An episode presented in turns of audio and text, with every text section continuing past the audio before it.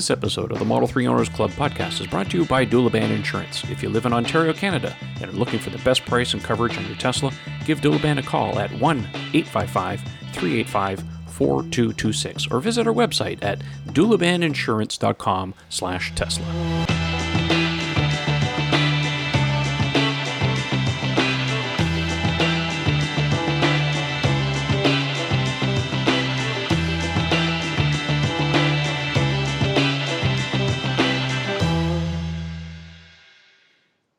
Everyone, welcome again to another episode of the Model 3 Owners Club. I'm your host, Trevor Page. I'm also joined by my two co hosts, Mr. Ian Pavelko and Eric Camacho. I had a little bit of a brain fart there for a second. Guys, welcome back. How you been? Good. I'm cold and full of snow. I can't actually see out the basement windows right now. It is bottom to top. I should have taken a picture of that and broadcast Seriously? for you guys, but I'm I'm sad to be here and not in Florida. That's all I got to say.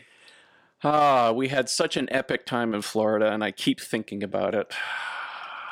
Yeah. For those of you who are just tuning into the podcast, uh, welcome. If you're new to the channel, please co- co- consider subscribing, whether you get your uh, podcasts on an app or um, you subscribe to the YouTube channel.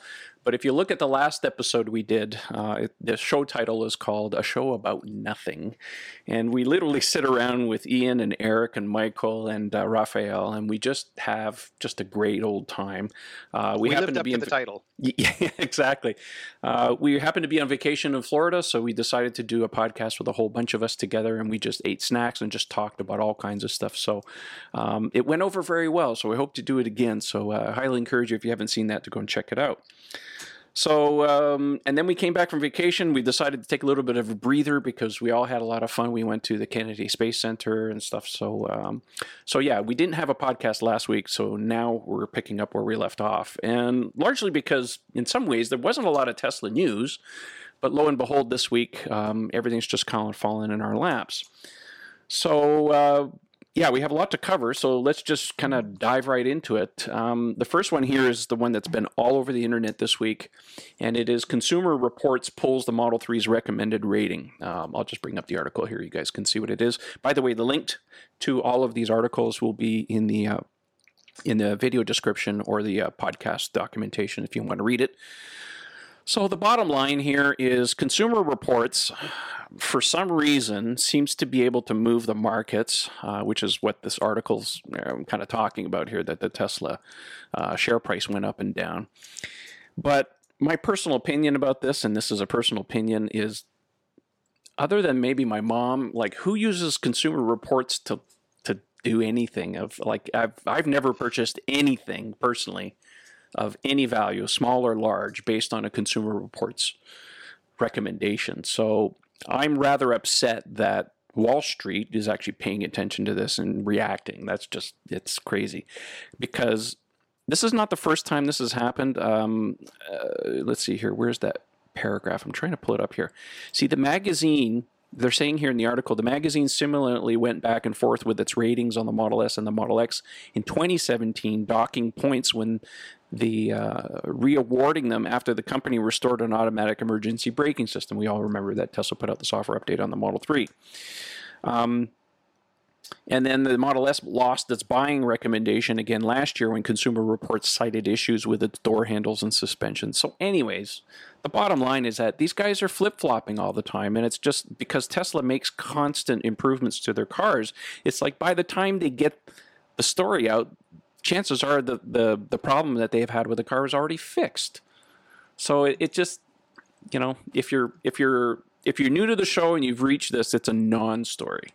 Really, guys. Well, what do you think? Yeah, the thing is, uh, it's like anything else related to Tesla news. It gets a disproportionate amount of airtime and views. Uh, you know, Consumer Reports adjust their ratings on all sorts of manufacturers and different models over the years, and I don't hold them so much to task over this. I mean, my initial reaction was like, really? You know, because the way they had approached it was a little bit clickbaity. But um, overall, uh, they, they do it all the time with other manufacturers. It's just because there's, you know, 10 billion sets of eyes on Tesla, and anything that looks remotely like a fault, you know, gets 500 times the amount of attention it should. I think that's all that's going on here. I, I, I don't know. I mean, you know, they're, the stuff they list in the, uh, there's really only a few faults that they list. I mean, the problems with the rear glass, which have been extensive. I had to have my own changed. That's legitimate. Um, you know, and they were talking about. Um, sorry, what was the other item? I just had the article up in front of me. There were two items. So they had the rear glass going, mm-hmm. and they were talking about uh, a couple of the niggly issues, you know, that had largely been uh, dealt with. Oh yeah, loose-fitting body panels. My God, the gap. Are we going back to Gapgate? I mean, you know, this, that's employee VIN cars. I mean, that's pretty much yes. done. You, yes. you see the odd one, but I mean, you know, if we're going to talk about panel gaps, guys, seriously, you're scraping the bottom of the barrel here. Yeah. Um, so yeah, I, I, think it's much ado about nothing. Um, you know, they have a way they calculate this based on return visits and number of complaints versus cars sold. There's a whole scientific formula for it, but I think it's it's the overall media reaction to it which is blown out of proportion. Mm-hmm. Eric, Eric. well, you know, I, am someone who has read Consumer Reports in the past. I've used Consumer Report ratings for certain things. Uh, the oh, car that I you're owned, one of those yeah, guys. the car that I owned uh, before my Model 3 was a Honda Fit, and that was on the heels of the recommendations that were uh, courtesy of the folks at Consumer Reports. So I, I've, I have used it before. It's not like it's something where you know I, I read it and go, oh, this is hogwash. I mean, am I buying everything I can think of because of Consumer Reports? No. But have I used it in the past to kind of get an idea if I'm buying a product that's of good value? Yes. So, um, with that being said, um, because they are a, um, a nonpartisan entity, they are uh, just an advocate for uh, consumers, and they are, you know, going out buying these products and giving it their test. They are just opinions at that, and so as long as they're holding everything to the same uh, uh criterion, then you sort of have a better gauge on whether something is good or bad. That being said, I also know that they're not testing everything for every kind of product that's out there. They're not testing every wash machine, every vacuum cleaner, and every car. So, um, you know, I know, I know, there's a lot of hubbub about this. Uh, I, I, don't, I don't think it's worth getting riled up as some people would. Um, I think some people read into this way too much, more than anything else. Um, but yeah, it's, it's. I mean, we've talked about consumer reports in the past in a different story and it's more or less the same today which is it's not it's not a big deal in the grand scheme of things. It is just that group of testers opinions and that's all it really is. Yeah. So that's it. That's what's going on. Don't pay much attention to it. I like i said i'm just upset that wall street decided to take this to heart and adjust the price accordingly. It's just like really it's an opinion. But you can't possibly be surprised, Trev. I mean, upset, I understand. Surprised, no. At this point, well, I mean, look, I mean, as, as, someone who sort of follows the market a little bit, I'm not by, by any means a market professional, but like Heinz, for example, po- after the market closed today, Heinz stock dropped like 20%. Um, Ketchup, you mean? We're, we're, like the Heinz company, yes, okay. the, for for those wonderful ketchup potato chips that are available in Canada, oh, which is a godsend upon the masses. Did they so, discover a large gap between the cap and the bottle now? Right. There, there was a Ford had announced today uh, through an SEC filing that they too also, like uh, Volkswagen, had maybe fudged some figures with their emissions testing. so yeah there there's always going to be anytime there's any kind of news story from a company whether it's good or bad the market will react accordingly. When um, if you follow sports at all here in the united states uh, zion williamson who's a player from duke university in, in north carolina he had um, an incident last night uh, where his sneaker basically like just fell apart I as he was playing that. the game. right. So, and Nike stock took a hit. Like the tiniest, most ridiculous stories we can think of affects the market. Um, so it's it's par for the course, if you ask me. I think it's stupid. I think people overreact to some things, but this is what we've come to know in America for how companies overreact, and people look at that and go, "Oh my God!" And now the stock dropped a dollar seven. Oh no! yeah, that's pretty much it. All right. Well, on to more interesting things. Our second article tonight um, is on the ARK Invest podcast. Uh, had Elon Musk. Um, hopefully, some of you have had a chance to listen to it. Ian, I know you did, so I want you to take point on this because there was some really in, good information on there. Um, as far as well, the whole podcast was really revolving around um, autopilot and where Tesla stands with that. So, go ahead and tell us what you think.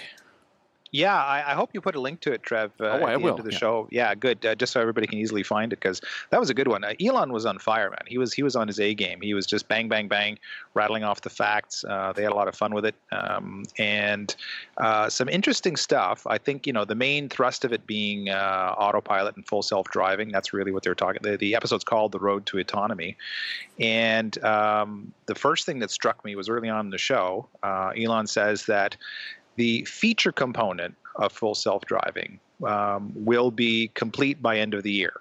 And there was no elon time on this. He says that's a certainty. He said that with like great authority. So i tend to believe him on that one. So when we say features i, I assume we're talking about the hardware you know firmware software whatever in the system. Of course there's still the learning aspect of it, right? The hive mind still has to look at all the corner cases. So that's going to be ongoing. So the second part of that statement was, well, you know, when will it be good enough that the regulators accept that? And here he wasn't able to give a firm answer. His his position was, well, look, there's so many different regions and they each have their own sort of requirements, but he says we're going to have to attack them one by one and present the data. And at some point, hopefully, um, you know, in the near future, um, they'll they'll have sufficient data to be able to convince them. In terms of when uh, he thought Tesla themselves would be comfortable with the car being full self-driving in other words get in the car go to sleep wake up in another city you know 300 miles away yeah. he says by the end of next year so by the end of 2020 he feels that tesla will have done enough testing with it uh, that they'll be confident in its capabilities you know to present to regulators um, so uh, yeah, that's about the firmest uh, we've seen because I think we've all been scratching our heads. You know, when is it really going to be ready? And those are two pretty solid goalposts, if you ask me, in terms of how it's coming along. Um, there was a, quite a bit of other stuff in the show that I thought was interesting. You know, like uh, he mentioned, they they talked for a while about how the users are important to the whole EAP system. You know, in terms of it learning from people doing corrections on the road and how that stuff is constantly being fed up and uh, fed up into the hive mind and uh, the system correcting. Um, you know, so they actually asked them, you know, well, what about incentivizing users? And I thought that was funny because we've had we've joked about that as a group. You know, like, mm-hmm. well, what if you know instead of having the um, the referral program, we can get autopilot points, you know, like yeah. drive more miles, kids on autopilot and sure. win prizes, you know. So who knows? Maybe we should start pestering them for that. Um, but yeah, those those were some of the uh, the big takeaways for me. Um, Trev, you've listened to it. Um, what were some of the things that you observed or? Um, I think the one thing that really interested me was his talking about what the industry calls disengagements mm-hmm. which is if you look at basically any company out there that's doing self-driving technology, whether it's Waymo or Uber and the other guys and stuff, um, that they have a um, there is a reporting facility where they actually report on a regular basis, you know, kind of their findings. And Tesla is nowhere to be seen in here. And a disengagement is basically when the driver has to take over from the ADAS system, that's the automated driver assistance system. That's what it's known as in the industry. And that disengagement has to be reported. Now, Tesla hasn't been reporting that because they're not running a company wide private fleet. They're actually using users to do that. And when he was talking about disengagements, he said that's when the system will actually record because it's always buffering video and they send that video of the disengagement up to their system so they can train and they can look at the corner cases. So basically tesla's not looking at autopilot data constantly. It they're using the fleet system to actually watch for oh this person took over and they can look at the data and see like where was it? Not who because they say that they they don't capture that data but where was it? Uh, what were the conditions? I mean, he mentioned weather and stuff. So I think when he's saying that, um, I kind of agree with what you're saying is that they're very they're quite advanced. Um, what they're doing is they're spending most of their time now on the edge case stuff, like the really, really hard stuff. Um, he mentioned you know, uh, trying to be as reliable as possible, of course. And, you know, you got that chain of 999s. Like, how many nines yeah. you need to be afterwards to be super uh, reliable? And, you know you need quite a bit. Uh, we're nowhere near being able to you know jump in the back, fall asleep, read a book. Um, I think ultimately that is the end game um, eventually, but uh, he wanted to make sure in the podcast that people understood that there are going to be cases where people will have to take over, um, you know, for safety reasons and stuff. So he has to be pretty clear because a lot of people, when you say self-driving, they think, well, I can just park my butt in the back. I mean, I experienced that this week when I was at the car show talking about autopilot. People seem to, you know, they think about end as to our, you know, as as as opposed to where we are right now. So that was really interesting to me. Is just to hear about you know what they're doing as far as the disengagements are concerned and how they're kind of tackling it. Um, I think it ties into a question that we'll answer later in the show. By the way, for those of you who are also tuning in, we uh, we answer viewer questions, um, so we'll answer those a little bit later in the show. So, um, anyways, I'll put a link down in the video description of the podcast. You can check it out. Highly recommend it, at least for listening to Elon laugh because he has a very infectious laugh. Yeah. when he has a good time, you can tell. Um, yeah, so I thought that was pretty good. Um, Eric, you have you didn't have a chance to listen to this yet, did you? That's right. I haven't. I haven't heard the show. Okay, Yet. so we'll reserve comment on that one. Last, uh, just last quick point on that Yep. one, Trevor, that I thought was cool is uh, he acknowledged that apparently uh, several automakers are now taking advantage of Tesla's open patents. Now, I don't Mhm. recall myself hearing that. It'd be interesting to know who and exactly what is actually been getting out there into the rest of the uh, automotive. Uh, Yeah, thanks. Thanks for reminding me. And that was a point that was, and I forgot to write it down here to bring that up. Yeah. But um, because they had mentioned about Tesla's patents, of course, and everybody assumed that uh, nobody had used Tesla's patents yet.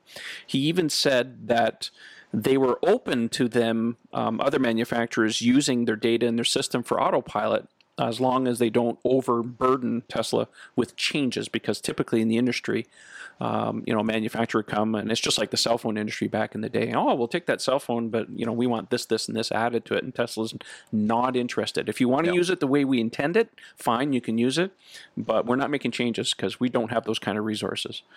So that was interesting. We'd never actually heard that before from Tesla. So yeah. Yeah, that was cool. And and same thing with the supercharger network. I mean, that door we've known publicly has been open for years and years, and it still blows my mind that no one's approached them. Like, why? well, I think not, I know? think it goes back to what he said about autopilot. Don't make don't bother us with changes. Use it as we intended because we don't Yeah. have the engineering resources to make changes just to accommodate you. You either use it or you don't. And that's I think largely that's why we haven't actually seen anything on the market yet is because they just you know still working on it. Yep. Uh, Bollinger, uh, the guys that make the um, the off road truck, have approached Tesla. At least Yeah, I saw that. right? They And I hope they do it just to prove that you know this can work. agree. You know, I, that that would be nice to see another manufacturer on Yeah, board with it. I agree. Okay. Okay, the next article. Uh, fossil vehicle sales are officially now decreasing in China, Europe, and the US. This comes courtesy of ah, Clean Technica. I love these guys. So here's the article. Um, China is the world's largest auto market, and um, yeah, things are changing. Um, they got this uh, chart right here. They're showing here the light vehicle sales in 2017, 2018.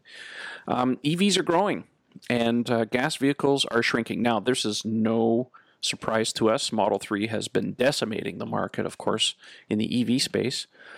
So, um, yeah, I want you guys to chime in here. Tell us what you think about this. Well, yeah, China is, is the big success story right now. Their EV sales from 2017 to 2018 have more than doubled. Uh, meanwhile, in, in all three large markets, in the US, in Europe, and in China, uh, the sales of ICE is now starting to decline. So this is it, kids. We've hit peak ICE. It's it's unless something big happens and there's some reversal in the next year or two, but I don't think that's going to happen. We've been doing a lot of forecasting at my company, and we're thinking overall the vehicle sales are probably going to shrink for the next year or two at least, but the EV sales are going through the roof. So you've got China that's doubled, uh, the uh, EU that's gone up at least 25% in EV sales uh, year over year, and then in the US market it's increased about 80%. So it's pretty much the direction we're going, man. It's there's no turning back now. Yeah, that's a sentiment I had when I was at the car show this week. Um, yeah, I'm seeing it um, not only from the people, but also the manufacturers. One of the observations when I went to the Toronto show is that in the past, um, most of the EVs used to be at the back of the booth, and now they're front and center. Kia has a whole section just on EVs. Now they have 3 that they're showing, but they are front and center. Um, I also went over, I mean, the e-tron, the EQC. Um, so they're coming out of the woodwork. This is the start. Hopefully next year, the big number that we've been talking about for many years now, 2020, is we're actually going to start seeing some of the other cars come out. So. Um, they still got a long ways to go though, because you can't replace an ICE fleet overnight. It's going to take you know a generation to get that done. But um, and you know you got uh, you know some countries in Europe that are banning the sales of ICE vehicles within the next handful of years. Right. So you know the writing's on the wall. I had another conversation with a guy. I was over at the Ford booth, and they had a. Um, it was, it's a funny story, if you'll permit me for a moment. Um, they had a Mustang, and it was sitting on its side, and you could see all the stuff underneath. And there was an older couple beside me, and I just kind of joked. And I said, "You know what they need to do is rip all the guts out, put electric motors in there, big battery, and watch this thing go." And the older fella turned to me, says, "I'm not interested," and it does the vroom vroom.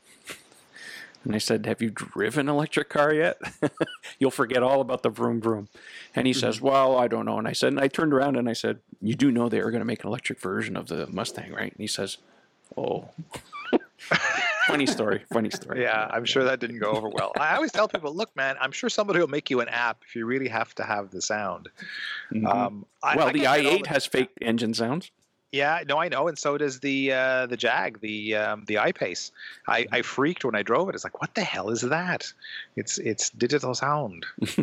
you know? What what has often baffled me are the people who are such car enthusiasts. You know, there there are the folks who say, "Listen, I you know I I, I got to have a car that does the traditional things, the sound, the pedals. You know, I don't want all the buttons and doohickeys." And I say, okay, two things. One, if you're carrying around a smartphone, you've already gotten used to having advances in technology. It's not like you're you got a, a phone in your kitchen with like a 50 foot cord. It's all tangled up and bundled up that you can walk around your entire house tethered to this one line. Like, no, you have the ability to be portable. You can actually be on the phone wherever you'd like to be. Um, but more importantly, and this is something we talked about before on the show, which is cars nowadays have so much technology in it that we've sort of inundated. We're drowning people in buttons and and dials and everything else. Where electric cars just kind of streamline that all the way. And people who like a simple, clean interface, like they do their phone screens, can have that in their car. Um, you know, so it's you know I understand people who are sort of like if you're if you go to like a classic car show, you like to see those old cars, but to me, I'm like, whatever, get over it. It's it's we're we're at the point now where that's where we're changing, and I think a lot younger people are going to be clamoring for this from manufacturers everywhere, and we're seeing more and more sneak peeks of some of these cars that are coming down in the next year or so. I- So that's I will tell you this on, on the German side of things, I spent some time. we had a time. launch. on the German Cool. side of things, I spent some time um, in the Mercedes booth, and all of their cars now are getting these big, wide um, instrument panels that are digital displays now. So the trend on the higher end market now is digital clusters. So Mhm. needles are going away; it's all going to be digital. And um, have you seen the Byton car?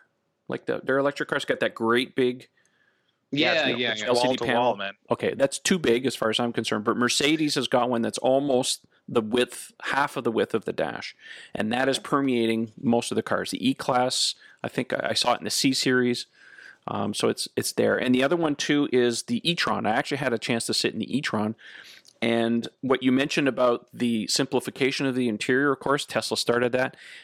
El- um, Elon e-tron is now doing that. Now they have two screens and one row of buttons. So they've largely gotten rid of buttons too. So there's definitely a trend towards bigger screens and less buttons, at least on the electrified um, side of things. So And the perform to your point, like the performance of an electric car will take any ICE car and put it to shame.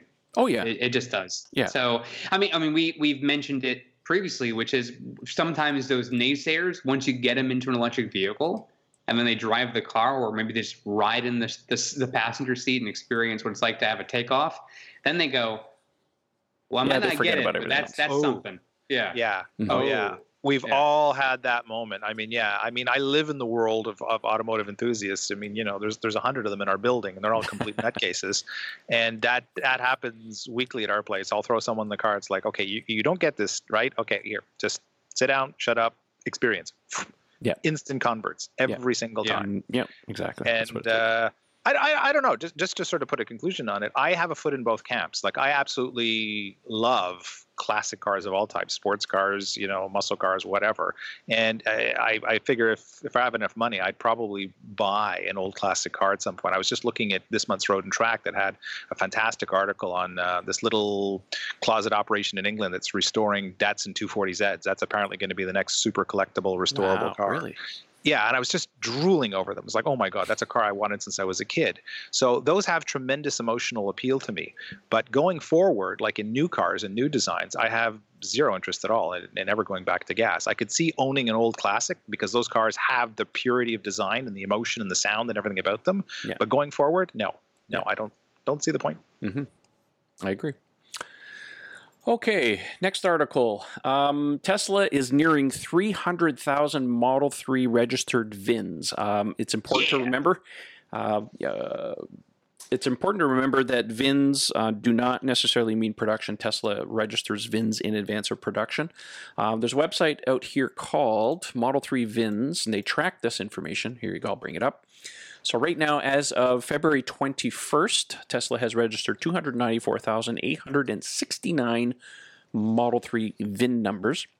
If you look at the chart here, you'll see that, uh, let's see here, uh, total registered, and uh, they have a breakdown of all-wheel drive and rear-wheel drive. All-wheel drive um, had crossed over the rear-wheel drive variant of the car, and uh, looks like Tesla is switching back over. So I think most of the deliveries in Europe um, have been shipped over. I'm surprised people are still tracking this stuff. I mean, Bloomberg is still still doing some of this stuff. Um, what do you guys think? I mean, this thing's a bona fide hit for sure. Um, I'm actually curious as to, to what the model breakdown is in, in Europe. I haven't seen a lot of data on that. I, have seen a lot of performance cars. Uh, it seems to be a lot of the people. Maybe it's just uh, luck of the draw, the way I've been seeing them on Twitter and other places where they're talking about you know their experience and how excited they are to get the car. But I see an inordinately high number of performance cars, and I'm thinking, well, logically, if you're going to start with deliveries, you know, and you want to keep the margins up, that would oh, be yes, the way definitely. to do it. Yeah. So I, I, think that's got a lot to do with it. But then how it pans out in, in terms of how the model mix is going to be going forward, not mm-hmm. only over there, but here, uh, very curious to see uh, how that's going to work. Because I got to think there's as much demand, you know, for the, the standard range car there as there is here. So how are they going to play that out? Who's going to get what what percentage of the mix going forward when the car becomes available? And mm-hmm. all, I have a lot of questions on that. Yeah. Well, we'll uh, talk about standard range car a little bit later in the show.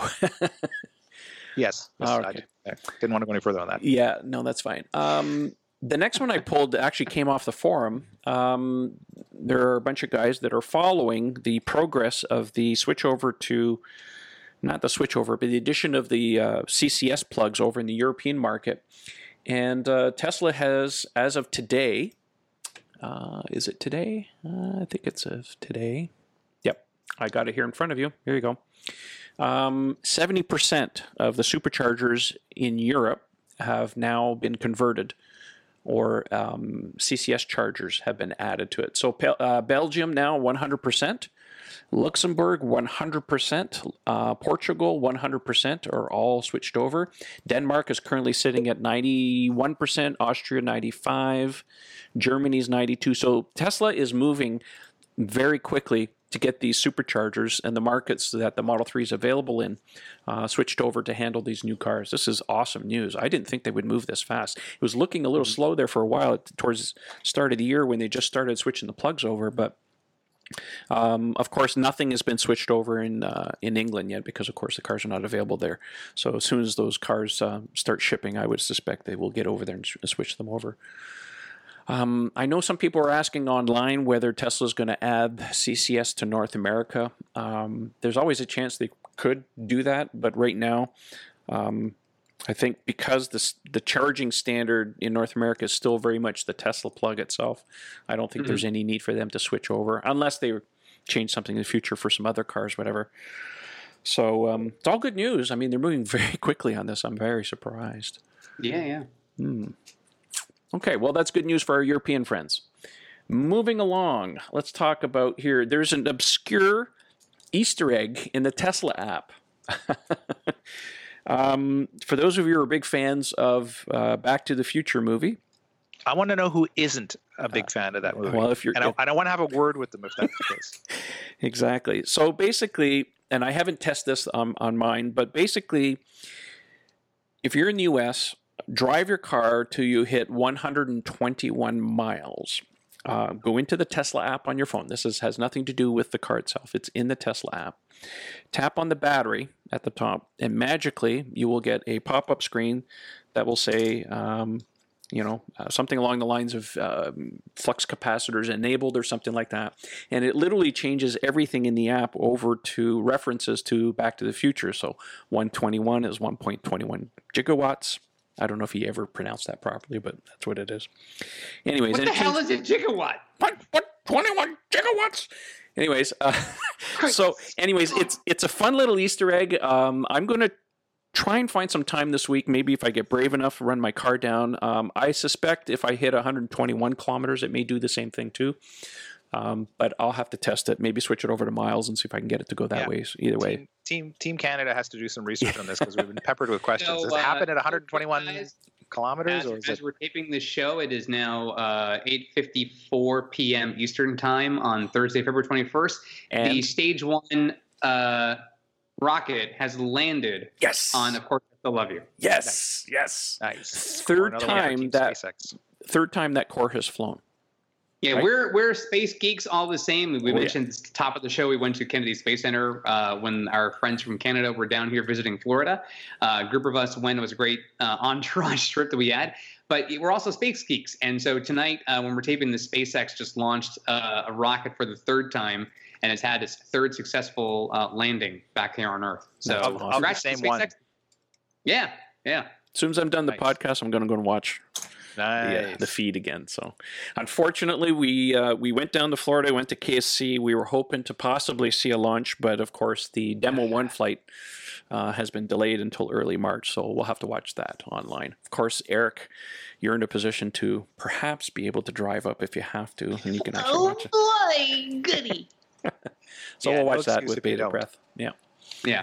So uh, yeah. Anyways, uh, basically, there's a lot of references to um, you know uh, Back to the Future. It changes your car, no matter what car you have, into a Model X. Um, anyways, a lot of fun. Go ahead and try it. It's non-destructive, um, and you can do it any time right now. You don't need any particular software update on your car. It's, it's just built into the app. So lots of fun. Again, Tesla engineers um, like to have fun, and uh, this one was really obscure. I think it must have leaked because nobody found it until like somebody saw it. So Yeah. uh, yeah, they spent Yeah. some time on this, and, and we're just waiting for somebody to find it.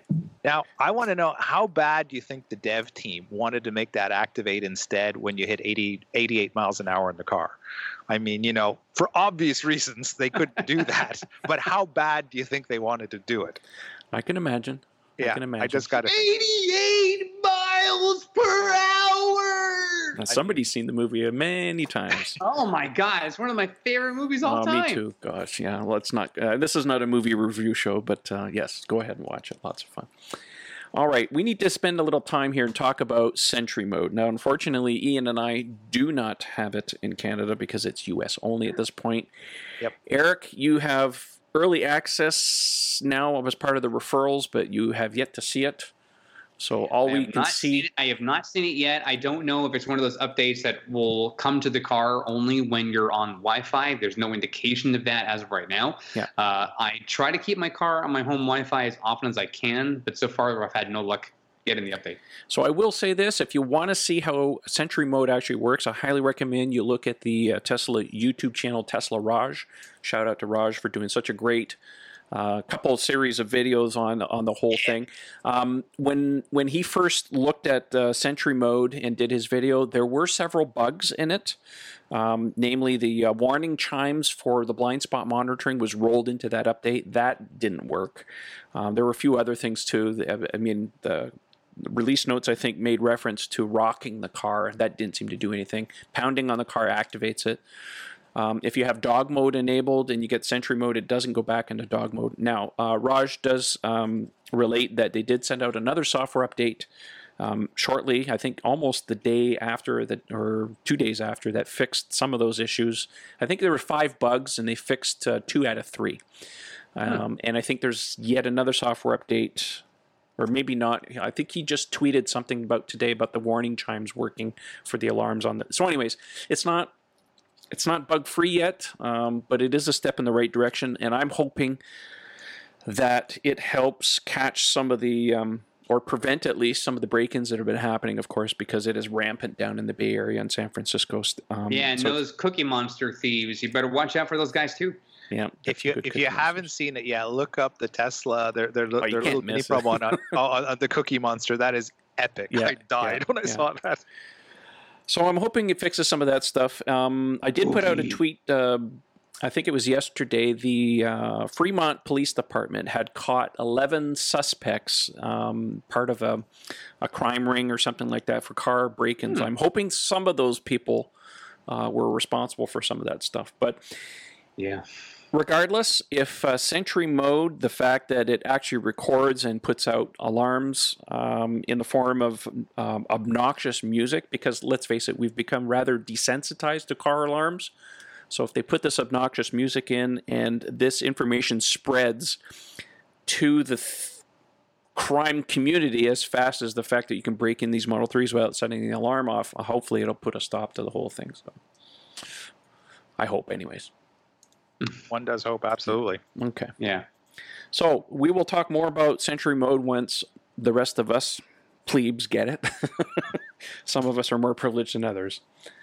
Feynlab has aligned protective coatings that were engineered to protect your Tesla's paint, leather, carpet, plastic, and wheels, effectively blocking all those UV rays and environmental factors before they ever get to ruin your brand new baby. Feynlab offers a complete line of car care products and ceramic coatings for both the do it yourselfer and professional detailers. Did we mention we also have the world's first self healing coating? Check us out at feynlab.com, that's spelled F E Y N L A B, to see the science behind the self healing. Check out our product catalog and click Contact Us for a free quote from a certified installer in your area. Feynlab and Tesla, we were meant for each other. Uh, let's see here. Another article. Uh, Sonic uh, Automotive President says Model 3 is uh, getting in our shorts. Uh, this article comes to us courtesy of Teslarati. So, um, Eric, you want to talk about this real quick? Well, I saw the story today, uh, courtesy of our friends at Teslarati. And what's interesting about it, so this is the, the the president of the third largest auto dealership in North America, and it's impressive because this is really you know his you know a high level position executive essentially saying that we're aware what the impact is on the ICE market because of electric vehicles, specifically referencing Tesla. So the question was posed to him about Model 3 and insofar how it's affecting sales of BMW and Audi and other uh, luxury brands. And uh, yeah, for, for him to essentially just sum it up and you know they're they're making an impact. It's it's something they're cognizant of. Uh, is really really important because that goes to what we've been talking about on the show a number of times in the past, which is that electric vehicles are here to stay. And for Tesla to have done what it's done in the time that it's done it, and you know, essentially put all the naysayers to sleep, even though they're still out there trying to, you know, put fuel on some imaginary fire they're creating.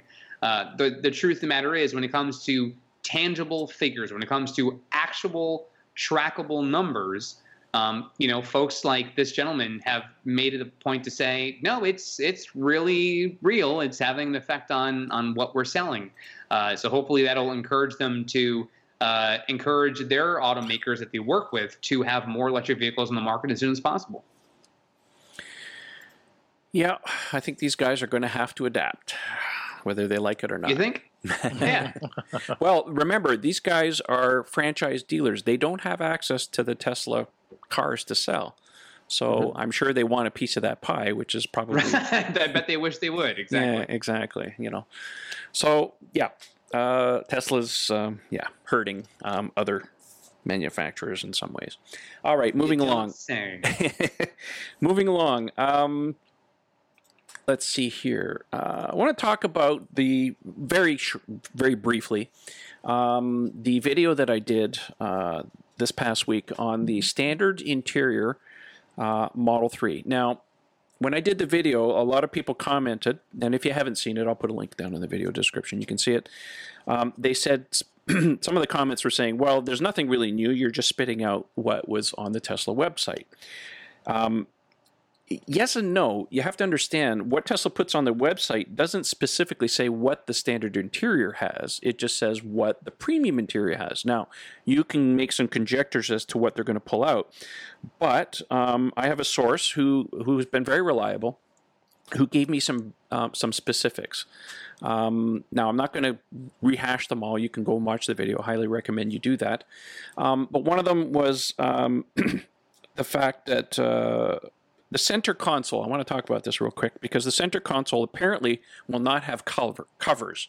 So, you know, you have the armrest and you have the two covers and then the phone dock and stuff. So apparently that's not going to be present. I don't know what that's going to look like personally, unless they change the center console to make it a little more like a yacht floor that it was in the Model uh, S originally. I don't know. Um, so some of the specifics that were in there were not known. Things like, uh, you know, we knew the seats were going to be manual. However, I was told that the power lift is going to be there. Everything else is going to be manual. Everybody assumed that everything was going to be manual, but it's part and part. So we'll see how it plays out.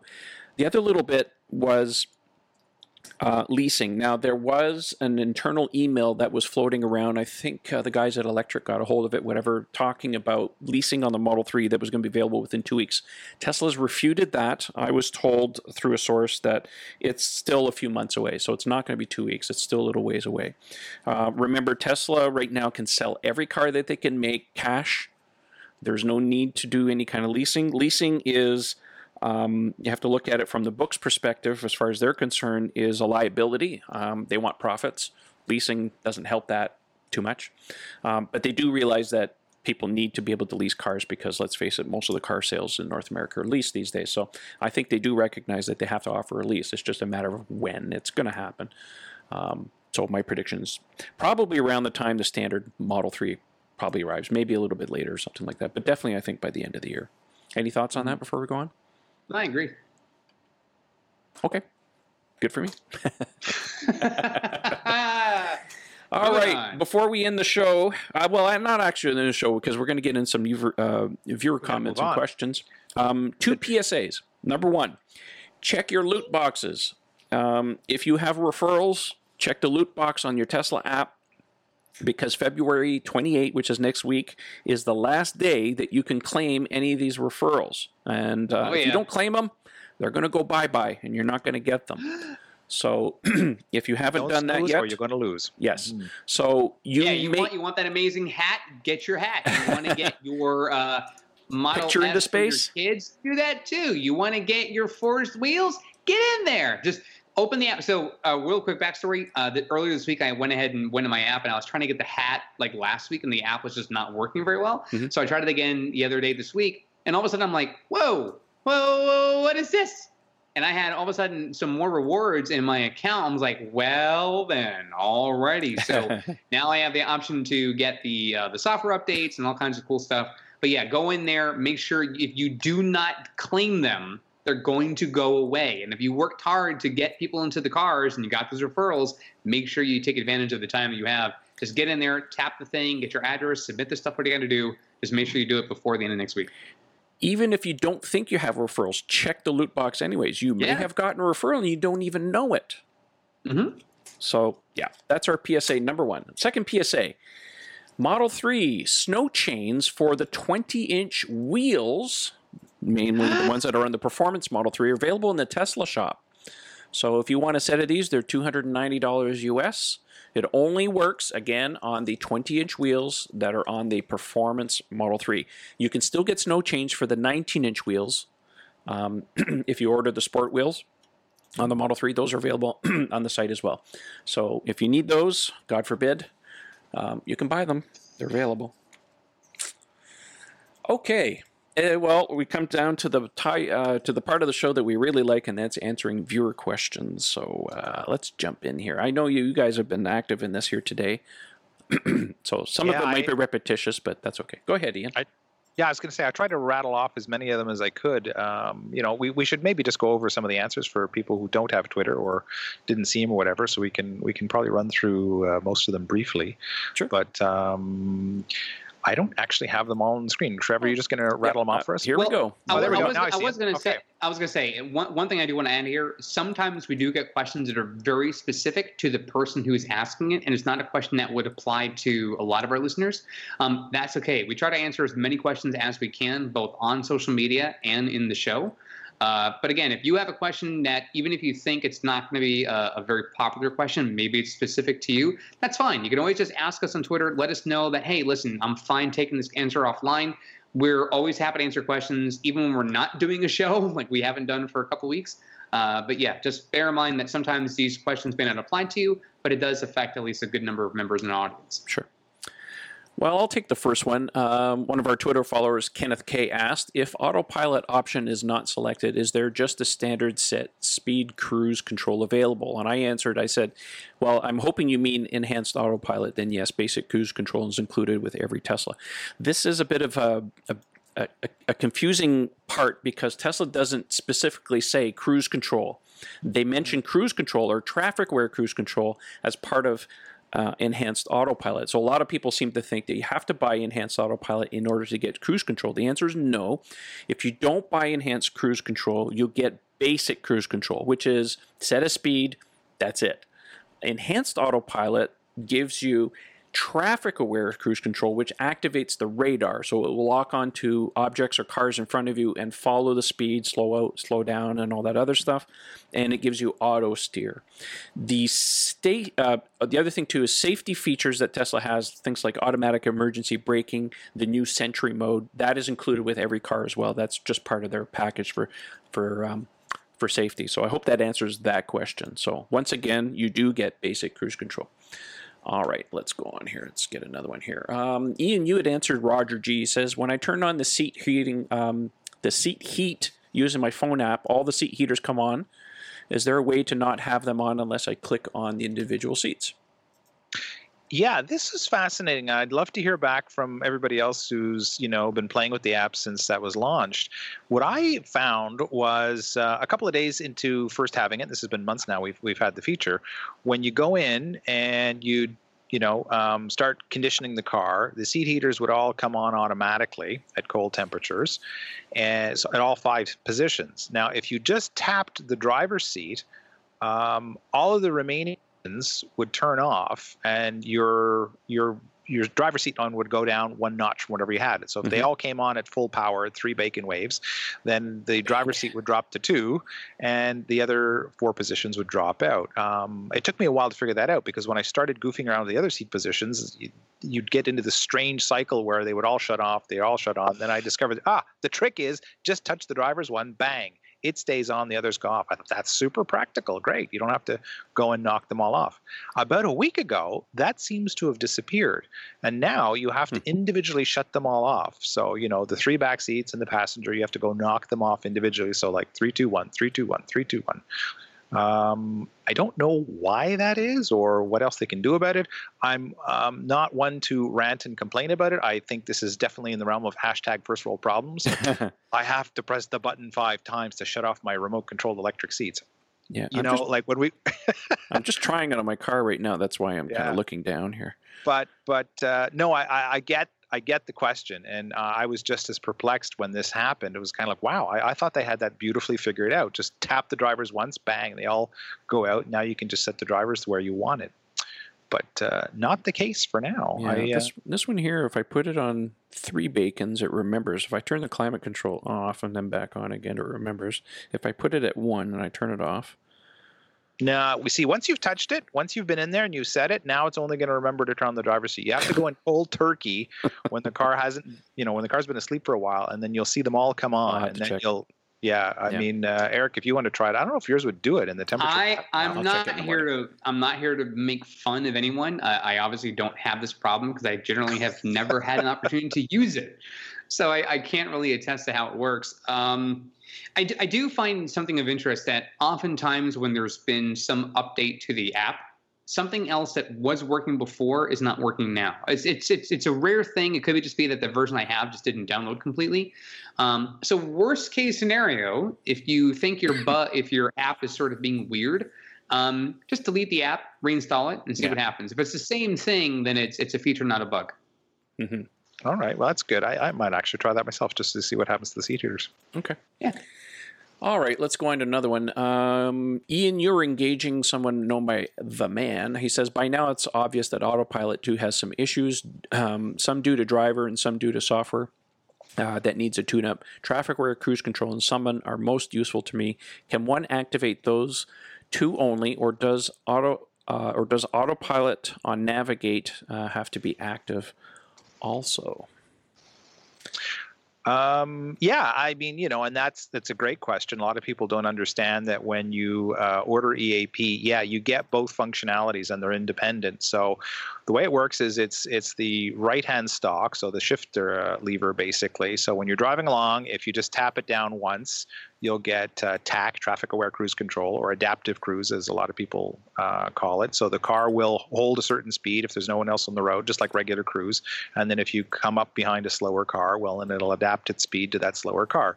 And that's awesome in traffic because right down to zero miles an hour, you know, you don't have to monitor the speed anymore. The car just follows whatever's in front of you. So that's with one tap. With two taps, then the car goes into uh, full. Um, autopilot. In which case, not only do you have the adaptive cruise control, but you've got this uh, the uh, the steering, the the auto steer is engaged. So now the car steers at the same time. So you can do one or you can do the other. And of course, now we have the third level, navigate on autopilot. But you know that's just really adding the whole on ramp off ramp thing to the to the equation. Now you have to have uh, EAP in order to have the adaptive cruise. So, as Trevor was saying earlier, if you buy the car without the autopilot option, you're just getting regular cruise control. Whereas if you want the adaptive cruise, in this case, that's what the request was for. Unfortunately, that's not an option at this stage. I, I myself had that request, you know, like I thought that would be a cool thing to do in future is have three levels. So basically regular cruise, have adaptive cruise or, or TAC, and then full, you know, the, the autopilot option, but I don't know if Tesla's ever going to go there. Um, what I found interesting, though, is uh, if you can just throw that back up on the screen there for, for a sec, Trev, is we then got into a little further discussion. Is um, this gentleman had a concern uh, that you know he, he doesn't seem to have a lot of faith in the autopilot system. Like been reading about glitches and braking on overpasses. And i just want to reiterate that yeah early early days of eap there was some really buggy stuff. I mean i know on um, the very early vin car that i rented uh, back in august when i went to california uh, I, I, on a few occasions i got the the the sudden phantom braking thing. And it seemed to me every time you were climbing a hill where an overpass would Yeah. appear on the horizon it would detect it as a solid object and it would freak out and that seems to have been sorted. And i mean you know i just went to florida and back with with the the eap on a good portion of it. And i have to say it performed spectacularly well. So i would not have reservations about its performance. And if we can go back to um, the ARK Invest podcast for a moment uh, you know elon says the the data is absolutely indisputable now. You know like autopilot is one and a half to twice as safe as a human driver now. You know, the data on that is solid. Mhm. So there's there's no if ands or buts. It's like you can't really have a safety. Does is it perfect? No, it's not perfect. It Mhm. does the odd weird thing. That's why we have to watch it. But there's no question it's of tremendous safety value and it works very very well. Okay. Uh, just going back to the Twitter feed here, uh, another user, Aya, uh, says how to buy road hazard warranty tires on Model 3 on the day of delivery. Reach out to Tesla and the tire manufacturer, Michelin Tires, but to no avail. You had answered him. Go ahead and answer that one. Yeah, this is a, a, a think you're rarely, I- maybe some brave manufacturer, car manufacturer, is going to go out on a limb here and offer that, but I don't see them doing it because it's kind of like if no one else does, it's like the secret pact. It's like, okay, none of, okay, nobody's offering road hazards. Okay, we're not going to do it either, you know, because it's just, you know, it's it's a cash sinkhole for for the car company, and the tire company is certainly not going to do it because they virtually break even on all the OEM contracts. When you know you look at um, the prices that they sell uh, Tesla or any of the car companies. I mean, it's basically it's a mass volume proposition for them. What they're doing is they're subsidizing the cost. You know, they're sort of amortizing the cost of their operations by you know, in, in some cases, 30, 40 percent of their production goes to OEMs. Um, but it's a loss leader product, so there's just no margin. They don't make enough profit on the sales of these tires to Tesla or other car companies to be able to afford to have an insurance policy like road hazard to, to replace tires that get damaged. So I don't think it's something you're going to see out of Tesla or anybody in the short term. Um, it's not that you know uh, that it can't be done, but I just think as an industry, I don't see anybody doing it, and I don't know of any third-party companies that offer it either as an insurance thing. I, Mm, you can get that on a lot of replacement tires, and a lot of a lot of tire shops will sell you a third-party policy to cover it. But uh, directly from a car manufacturer, I don't know of a single case where it's ever been done. No, I've bought a used car before, and um, I bought the extended warranty, and it had some kind of component on there, but it's wasted money because I never used it.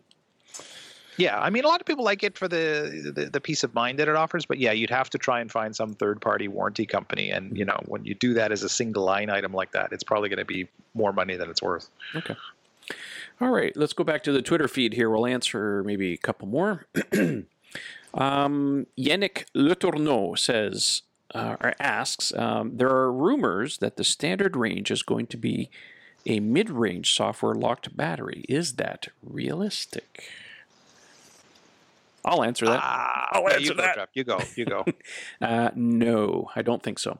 Um, just for those of you who may not be aware, um, Tesla has done software locked batteries before, but it's only ever been on the Model S where they have much bigger profit margins. Um, there was a time when they had a 75 kilowatt hour battery pack that was software locked to 60 kilowatt, and you could upload and you could unlock it uh, later on for a certain cost. Um, I don't think too many people took them up on that offer because the price delta was just too high. Now, in the case of Model 3, um, if they were able to do that today, we would have the standard range car, but the profit margins are not there. I mean, Elon's going on and on, of course, on every opportunity saying, we're going to get there, but we can't right now because we got to reduce the cost. The thing you have to remember is that on the surface, it may sound easy. Sure, take the current battery pack, software lock it, off you're done. But the problem is, is that you have the extra costs of the cells in there because if you don't know this, on a Model S that has a software locked battery pack, it is a physically a fully loaded battery pack with all the cells. Other battery packs that were not software locked, that were lower, let's say the original 60 kilowatt hour battery pack, um, it physically had less cells in it. And that's how they're keeping the cost down. So based on what they've done for the Model S and the Model X in the past, um, I fully believe that's exactly what they're going to do for the Model 3. They just got to get the cost down on the other stuff so that they can get around to making a smaller battery pack with less cells in it. So, like I said, if they were able to do it, they would do it now, but they can't because the margins are not there yet. So, um, it would be nice if they did that, but um, they just, I don't think they have the margins in it. You can do that with a car that's $140,000 with a 100 kilowatt hour battery pack and limit it to 75 and hope that some people upgrade down the road. But uh, I don't think the margins are there for them to do that. So thank you for the question, Yannick. If if it happens, then great. Uh, it's good for everybody. But um, No way, no how is that happening? I mean, they're going to be counting Right. plastic slips and screws to get down to the thirty-five thousand dollar car. Adding extra cells to it would be suicidal. Yeah, there is a documentary, and you can watch it on YouTube, on the development of one of the recent Mustangs um, internally at Ford. And one of the discussions that one of the engineers had on there was like, uh, they were talking about, well, um, what if you know? Let's just add this part to the car. Well, that car that part costs us a dollar. You multiply that by how many cars that you're making and stuff. We're talking about some serious money here. So it's literally down to pennies. Elon's even said that before. So um, yeah, they, they just can't do it yet. All right, let's go on here. We'll go back to Twitter and um, Twitter uh, follower named Blue B L U. Thank you for the question. Um, when is the standard version realistically going to come out? Um, of course, we're assuming about the thirty-five thousand dollar Model Three. We've talked about this on the show. I think our best guess is not until at least the third quarter of this year. Um, personally, if, if you if you look at it this way, I know a lot of people, including myself and my wife specifically, are waiting for the standard range Model 3. I know I get the question all the time. When you getting a Model 3, Trevor? Um, my wife will be getting the Model 3, not me. All right. Wait, you, you mean you host a show called the Model 3 Owners Club Podcast? You're not even an owner? What kind of stuff is this, Trevor? Mm-hmm. Exactly. I still see you getting trolled for that. Yeah. Yeah. Oh, I know it happens. Whatever. Anyways, I made my bed. I got to sleep in that. Anyways. Yes, you did. um, we've talked about this before, and um, the way I look at it is this uh, I understand there's a lot of people who've been waiting a long time for the standard range Model 3. Many people who have not been on the Tesla bandwagon um, thought that they would see the car in day one, and that's just not Tesla. That's not how they operate. I think personally, as long as there is demand for the high end margin cars, Tesla is not in any rush to bring out a low end car. They will milk this for as long as they can. And then once that they see demand has maybe plateaued or slowed down a little bit, and if their margins allow them, that's when we will see the car. That's my personal opinion. It's just what's the rush? They, they're they're selling every car that they make now on high end margins. They're going into Europe. It's like, yeah, it's upsetting for the buyer who's waiting for the car, but as far as Tesla's concerned, it's it's margins. I'll I'll tell you what the the rush is. At some point, there will be people with uh, torches and and pitchforks at the Well, Fremont factory. of course. I, I just Well, that day will I come, think- and I don't. I mean, blame not only them. that, but we're we're fast approaching three years from Yeah. when the reservations were opened. Yes. Uh, I think for some folks that's a concern if they're waiting for that car. But also, there are going to be some people if if the, let's say deliveries were to start in the third quarter, then you're looking at the near exhaustion of the federal tax credit here in the U.S. Unless for some reason Congress decides to enact a new program. So for people who are trying to capitalize on any savings they can get, if you're looking at from July 1st through December 31st, you know, $1,800 in change in tax savings, which, you know, not everyone would be able to receive the full amount. Um, that does make a difference if they're getting their car in June or if they get their car in July. True. So, you know, o- overall, it, you know, we, I mean, look, we're, we're empathetic to those who've been waiting this long. I mean, I know for myself, it the wait for even getting my car was a long wait. It's Um. I can't imagine having to wait another year, 14 months, 16 months on top of that too. So, um, you know, it is, it's a question we get asked all the time, even when I'm out and about. Oh, is that the Model 3? Oh, when's the standard range coming? We get asked it. Um, but I, I think, you, you know, it's the, the finish line is very near. It's like running a marathon and you realize, oh my God, I've made mile 22 and there's still four miles to go, but you're, you're near the finish line. So, um, yeah, it's it's a long wait. It re- it really is. But like I said, I think I think for those two reasons, that's probably why some people are sort of anxious to getting an answer because they're they're still sort of left in, in the dark about it. All good points. All right, let's go back to the Twitter feed and we'll answer one more question for tonight. This one comes from Steve Fox. Hopefully, guys, you can see this at the bottom here. He says, Any rumors on Hardware 3 rollout to owners that purchased full self driving? Seems like the superchargers, no, not superchargers, service centers are swamped. Uh, don't know where. Uh, where they will find the bandwidth to do these upgrades. Well, that's valid. However, anecdotally, and I don't have all the information, very few people actually purchased full self driving. Um, because it doesn't exist as a real product yet, I don't think too many people have bought this. So, personally, I don't think that for them to do the upgrade on the computer, and largely the computer is right behind the glove box, so it's we're not talking about something that takes a full day to do here. We're just talking a matter of you know swapping it out, maybe an hour's worth of of work, and then a few miles, of course, you have to do for recalibration of the system on your part when you get the delivery. But I don't I don't personally see this as being a problem for people to do that. Um, I know people are probably going to ask in the in, in the comments, of course, because it's something I field on on Twitter quite often.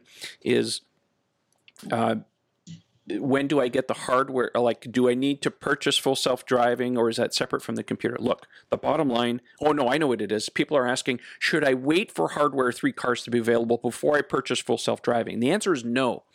No, because the cost of full self driving, whether you have it built into the car or whether you purchase it after the fact and you don't have it in your car, includes the hardware upgrade. So Tesla's kind of betting for the few people that have actually purchased it, ah, we're just going to give them the computer, and then eventually we roll it into the car as well. Then it becomes real gravy for them, I think. So either way, you don't need to wait. And even if you do, if you want to buy it, the price is not going to change unless Tesla increases the price, which they are wont to do once in a while. um, so yes, if that's interest to, uh, to you, I would definitely recommend you buy it right now instead of waiting because a you're going to pay a penalty, and two you run the risk of them increasing the price if they see demand start going up because that's just the Tesla way. Thoughts? I Yeah, I mean, we, we've seen this time and again in Tesla's history where price changes occur. You know, today I'm like, I'm going to get a silver car. And then 24 hours later, Uh-huh. wait, I, I can't get a silver car. Mhm. So if it's available, get it. If you know you like, if you know for 100% you want to get it, order order it now. You know, contact your store and just get it. Um, you know, we we mentioned on Twitter how you can sort of get it through the Tesla app, or I'm sorry, your Tesla account. Uh, and see it there. Uh, if you're not seeing it, just call Tesla. Just get a hold of some customer service representative, and you know, just let them know, like, hey, I want to get full self driving added to my vehicle, and it's it's just a software addition for now. Uh, once the hardware becomes available, so it'll be uh, you know, just get it now when you can. Yeah, just to go back to what you were just saying, because um, earlier in the Twitter feed here, I'll bring it up. Hopefully, people can see it here. Uh, Calvin, uh, let's see if I can bring it up here. Calvin Young, our good friend of mine, was asking. Um, it says uh, um, about the talk of Hardware Three. Is it possible to buy it? Um, if I didn't take a delivery, and I responded to him and I said, "Well, you can you can buy it through your Tesla account." And he went through and he says, "I can't find it in my Tesla account." I don't know if it's a Model 3 specific thing, but uh, full self driving something I can buy. But I have to go into my Tesla account, click manage bet- uh, beside my car, and then scroll down to the bottom, and it's a separate line item, and you can purchase it right then and there. So if that's of interest to you, check your Tesla account. You can't do it in the car, can't do it through the app. Just log into your your your uh, your Tesla account. Well, um, unless we have any closing comments, anything uh, going on this week that we need to tell anybody about? Guess not. Cars and coffee is over with. I, I want to I want to just again quickly thank those that came out to Cars and Coffee and to everyone who's been Mm. supporting the show. We've had a lot of people in the last couple of weeks say, "Where's the show? What are you what are you, what are you, what are you guys doing?" Uh, we were off last week for Valentine's Day. We appreciate that because we were all able to spend it with our loved ones. Uh, but we're we're we were all very very excited this week to be back uh, in front of our screens talking to you fine folks. Uh, so once you're listen to us in your cars or listen to us uh, through your other favorite podcast app or your watch YouTube, we thank you again for being such great supporters of the show. Uh, we are so humbled and so appreciative of all our followers and our listeners. So thank you so much, and we appreciate uh, you guys waiting so long for us to come back. Yes, and uh, as a closer, Eric, why don't you tell everybody where they can find you on the internet if they want to have a chat with you? Sure, you guys can stalk me uh, on Twitter at, at the handle ECFix. That is E C F I X on Twitter. And uh, Ian, where can people find you? Uh, two best places are uh, at Ian Pavelko. Um, Yes, that would be on Twitter. Uh, you can also find me on the Model 3 Owners Club uh, forum under the handle Mad Hungarian. Uh, be sure to hit me up on either place with a private message or just an open thread or whatever you want. I'll be glad to help you out with anything I can.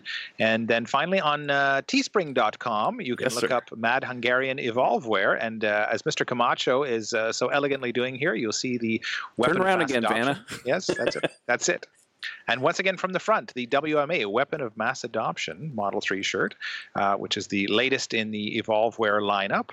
And uh, yes, so Teespring, T-E-E spring.com. Trev, I'm sure you'll be good enough Always. to uh, put that in the show notes. And then I'm going to do a little special for our man Earl, the Earl of Frunk oh, Puppy. I, yes. I am wearing my Got Frunk Puppy shirt, Yes. which I hope you guys can see there. And I left mine in your car, by the way. You did. Yes, I know. But anyway, I just wanted to get that out there. So, yes, if you go to frunkpuppy.com, you can get this amazing shirt. You can uh, support the Frunk Puppy cause, which I think is amazing. Mhm. So, big shout out to Earl there. Go to frunkpuppy.com, get your shirt. And Earl, I apologize. I was supposed to coordinate a group photo of all of us wearing our Frunk Puppy shirts at KSC, but uh, that was kind of like herding cats that day. Oh, come on! We were having too much fun that day. we were having way too Oh, much fun. so much fun. So yeah, some some some of the things fell off the agenda. That was one of them. But I promise, I've got something else in mind. We'll we're going to hook it up. Don't worry, Okay, Earl. we'll make it happen. We've got we got your back. Awesome. Well, thanks, gentlemen. And as usual, if you want to find me, you can follow me on Twitter. The handles at Model 3 Owners. Uh, don't forget the Model 3 Owners Club, m3oc.com, model3ownersclub.com. Online forum is free to you for you to join. It is absolutely the best place to discuss Model 3. Forget all that Facebook stuff. The forum is better. We have a search function that actually works. And uh, yeah, I want to say a great big thanks to our Patreon sponsors. You can find that at patreon.com forward slash Model 3 Owners Club. They're the guys that actually help pay the bills. And last but not least, a big thank you to our three sponsors. That's EVANNEX, Dulaban Insurance, and Feynlab Ceramic Coatings. We will see you next week. Thanks for joining in, everyone. We'll see you next time. Good night. Goodbye. Oswald Mold.